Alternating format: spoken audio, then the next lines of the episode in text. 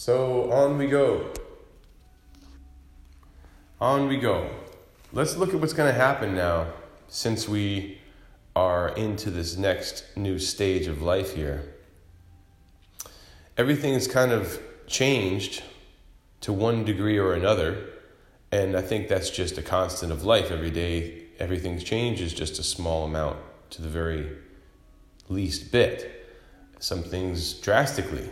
Some things have dra- drastically changed this year, and so here we are. The question is, now what, right? Because when you're moving from point A to point B, sometimes if you're distracted, you don't know until the trip is over and then you're at point B. Now, what is point C, you're asking yourself, right? A to B or maybe B back to A. But what is point C? Where are we going from here? And to do any kind of analysis of that sort, it requires a little bit of understanding of history. And not just an understanding of history. Whenever questions come up, they elicit specific investigations into those specific sections of history.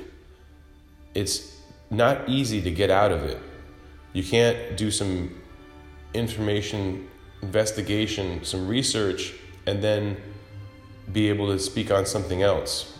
There needs to be some sort of perspective, some frame you're going to put things in. So, in a sense, yes, a broad investigation and a broad attempted research could yield some results on several fields.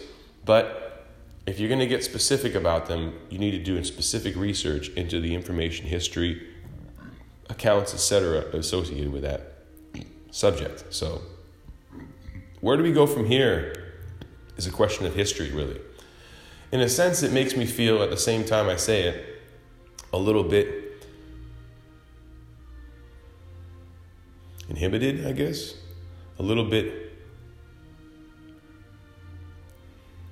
A little bit limited. I don't know, a little bit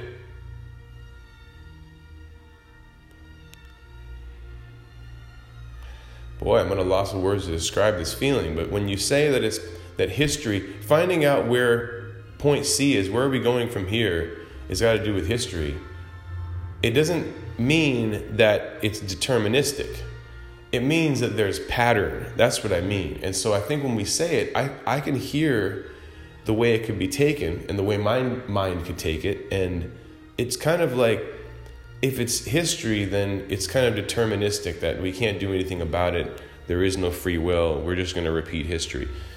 But I'm trying to make another point actually is that history will show you what the pattern is. Now, you start drawing a pattern on your floor and you keep drawing it and you keep drawing it.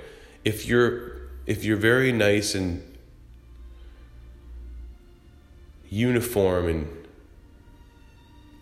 if you're nice and disciplined with your pattern, it will indiscriminately keep going onto the wall, onto different things. If you just keep going on the floor, the floor will not be sufficient for the pattern because the pattern will continue. Patterns mean repetition. And so, what I mean by pattern is you can see what is being repeated. So, it's not that repetition is going to be specifically the same and it's inevitable to, to do the same exact thing as we did in the past, but it means that there's repetition over another texture. So maybe it's on the wall now, maybe it's on another tile on the floor, but the pattern moves, and where it's moving is just as important as how it's moving. Its, its form, it's repetition, it's ratio. So, where do we go from here? I'm not going to answer the question.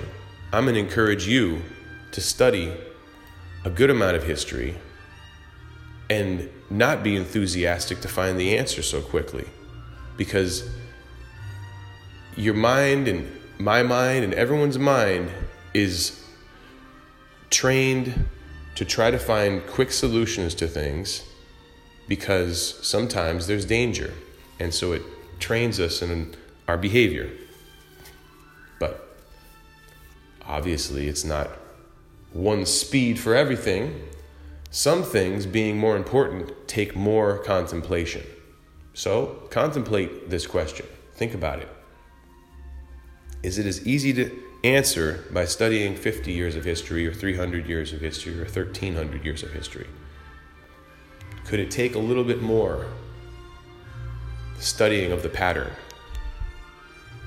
I think there's a assumption, there's an assumption that we're here in some kind of short time period, but everything in all the sciences point to the fact that humans have been around for a while. The earth has been around for a while. Reality probably has been around for a while, which means there has to be someone perceiving it. That's going out on a limb. Not everybody agrees with that, but nevertheless, this is something I and others have concluded by looking at the patterns. So check out the patterns, check out the repetition of things, and you can answer for yourself in a nice, interesting, and inspiring way where human society may be going right now.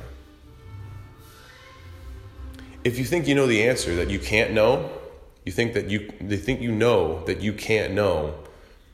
It's about as good as being completely convinced that Jesus is coming because someone told you.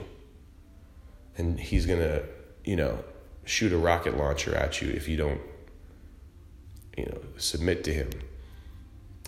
And somebody tells you that, and if you believe it, then okay. And if somebody tells you that there's no way for us to know, then okay. They sound exactly alike in that they're really not based on anything. It's just somebody's extreme opinion based on a couple of things that they've seen, but it's not based on any kind of serious research.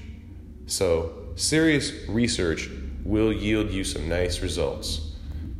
And if it matters to you to know where human society is moving, as it would matter to you if you were in a ballroom and everybody was trying to dance the same dance.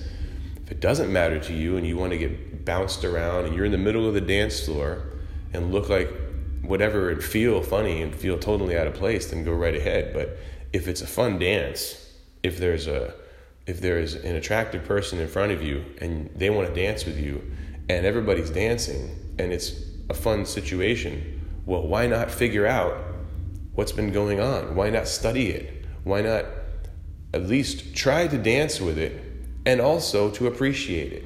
See, at, the dance, it's really good to watch and it's also good to dance. But I don't think at any point you should be on one side or the other side all the time. All the time dancing, it's okay. You need to take a break though. And all the time taking a break and watching people dance is what call what you gets you called a wallflower. But point is, in life, don't be a wallflower. And don't be so into it that you don't even realize that the pattern that you're repeating is actually, it, ha- it could have some beauty, or maybe it doesn't have beauty, or maybe, maybe it's connected to something with beauty. Find out about the pattern, and you're not going to find out unless you study human beings. And if you study a good amount of what human beings do, and that's called history, but nowadays, we are we are starting to come back when you know when a volume is done that's one thing. When a chapter is done that's another thing. And it seems right now that there might have been a volume just concluded right now. Another volume beginning with new chapters. At least astrologically it's it's coming into view like that. And especially in 5 years it will have changed over to a new volume. Let's use the actual the actual signs as the volumes. So we're about to slam over into Aquarius, which is like a brand new volume. And there are many chapters in Capricorn. Well, there are many chapters in Aquarius. This might be the very first chapter starting in five years. And this is the very last bit of Capricorn right here. But it won't suffice to study a couple thousand years of this you need to do your due diligence to find out what humans do find themselves wrapped up in in this big pattern that we keep repeating. And if you think we're not repeating a pattern, it would be the only exception out here, as everything is repeating a pattern. Well, to a certain extent, and that's why I hope you have a wonderful day. In comparison to yesterday.